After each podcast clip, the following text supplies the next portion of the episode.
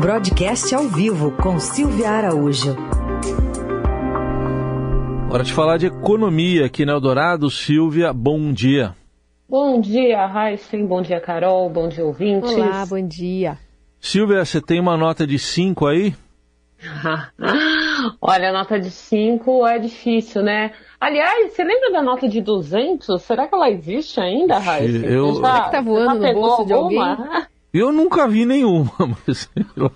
Pois é, você vai no mercado e compra muito, três né? itens com uma loja de... Três itens, né? Pois é, ela não deve estar tá valendo muita coisa hoje não, né? Tá no bom. lançamento foi aquela coisa, né? Nossa, uma nota de 200 reais, mas agora... Eu lembro de um barão, só, mas é um barão, lembro. Bom, mas... Agora cheirou um pouco Mas, de naftalina essa conversa. Essa, essa, essa é, conversa é, de naftalina cara. toda, envolvendo cédula, a gente nem pega mais em dinheiro como antes, né? É tudo no, muito no cartão. Mas é porque cinco reais vale um dólar agora, é isso?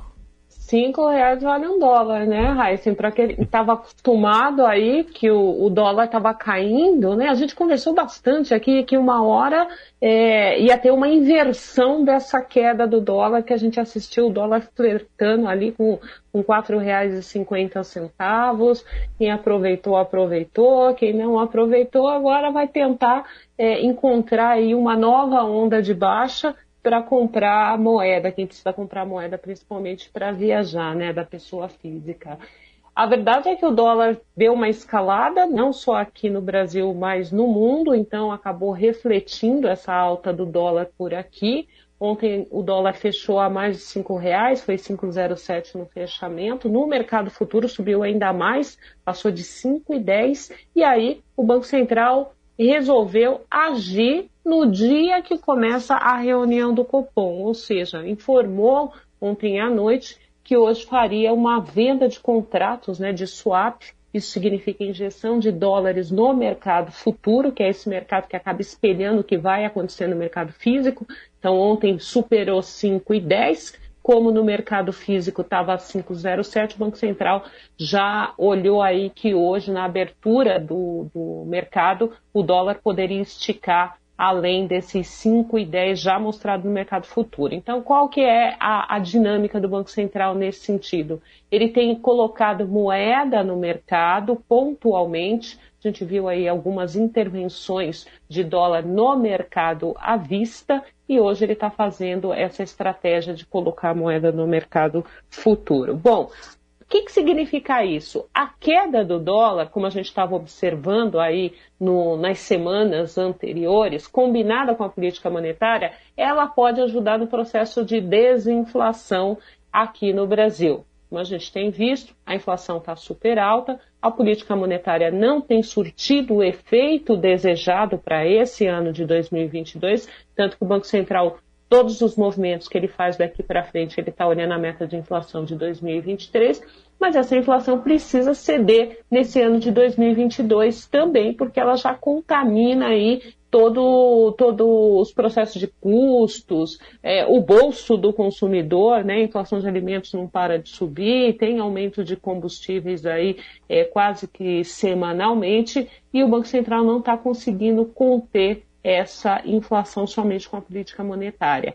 Aliás, Raíssa, Carol e ouvintes, isso que eu estou falando aqui, o Banco Central odeia escutar, porque ele fala que a, a política monetária é quem tem ali o papel de colocar a meta de inflação, né, a inflação é, no rumo da meta, e não a política cambial. Mas a gente sabe que o dólar baixo ele tem sim é, um peso muito forte no processo de desinflação, porque a gente tem muito produto, a gente tem muita matéria-prima, principalmente, que é cotada é, no mercado internacional. Né? Então, quando o dólar fica muito alto, esses custos, principalmente custo para produção, ele acaba subindo muito e isso, de alguma forma, é repassado para os preços ao consumidor, que são esses preços que o Banco Central ele olha mais, é quando chega na ponta, porque é esse preço na ponta, né, que é o, praticamente o mandato do Banco Central, que é o IPCA, né, a inflação oficial, que é a inflação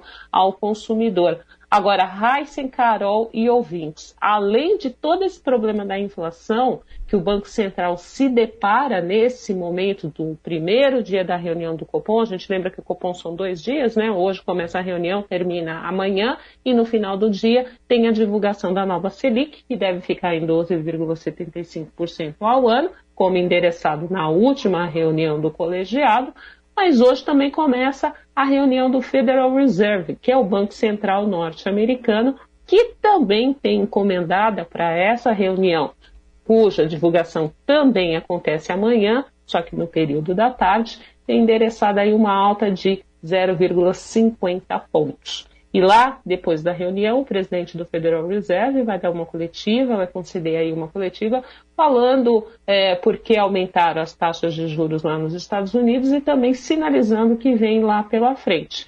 Lembrando que na reunião passada já sinalizaram seis altas de juros no mercado americano. Então, amanhã tem uma alta e seriam endereçadas mais cinco altas se uh, eles forem rezar na cartilha da, do comunicado que foi feito na reunião anterior nos Estados Unidos. E para temperar ainda mais, Heisen, Carol e ouvintes, o Banco Central também, o Banco Central daqui, tem que lidar com a retomada da greve dos servidores do Banco Central, que inclusive, como disse a nossa repórter Thaís Barcelos agora há pouco no broadcast, já marcaram um protesto em frente à sede do Banco Central Brasília amanhã quando se decide a taxa de juros aqui no Brasil. E hum. só para a gente arrematar, Carol, esse pessoal do Banco Central aí está pleiteando um aumento de 26% nos seus salários, além da reestruturação da carreira.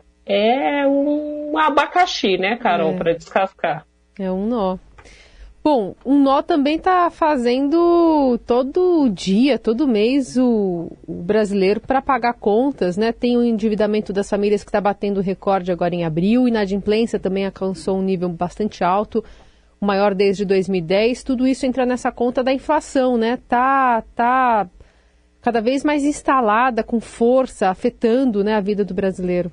Pois é, né, é, Carol, a inflação a gente pode até colocá-la assim, entre aspas, como um imposto democrático, né? Porque a inflação ela pega do rico ao pobre, ela pega é, do supermercado à grande empresa, ela se espalha pelo tecido da economia como um todo.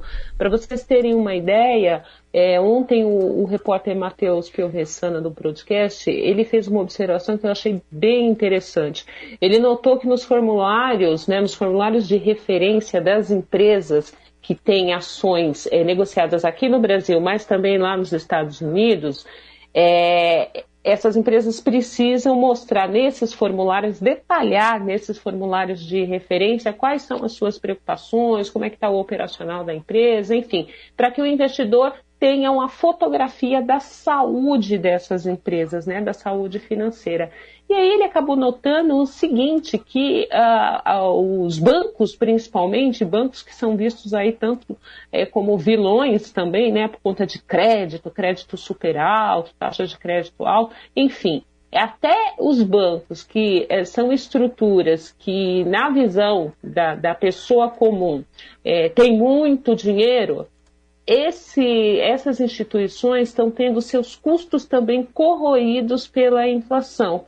E por quê? Porque a inflação ela entra nas empresas ali nas estruturas de custos. Por exemplo, é, custos administrativos, os custos acabam subindo muito para você manter o funcionamento da sua empresa. Você vai olhar ali coisas que você precisa comprar no dia a dia da sua empresa, que isso está subindo muito. É a mesma coisa do supermercado. Assim como uma pessoa física vai no supermercado e vê os preços subindo, as empresas também, quando tem que repor estoque, quando tem que comprar é, é, aqueles materiais para o giro da empresa e a própria folha de pagamento das empresas acaba subindo por conta do processo inflacionário. Então ele acaba sendo instalado, né, a inflação acaba sendo instalada na economia é, como um todo. Não é só no supermercado não, viu, Heisen?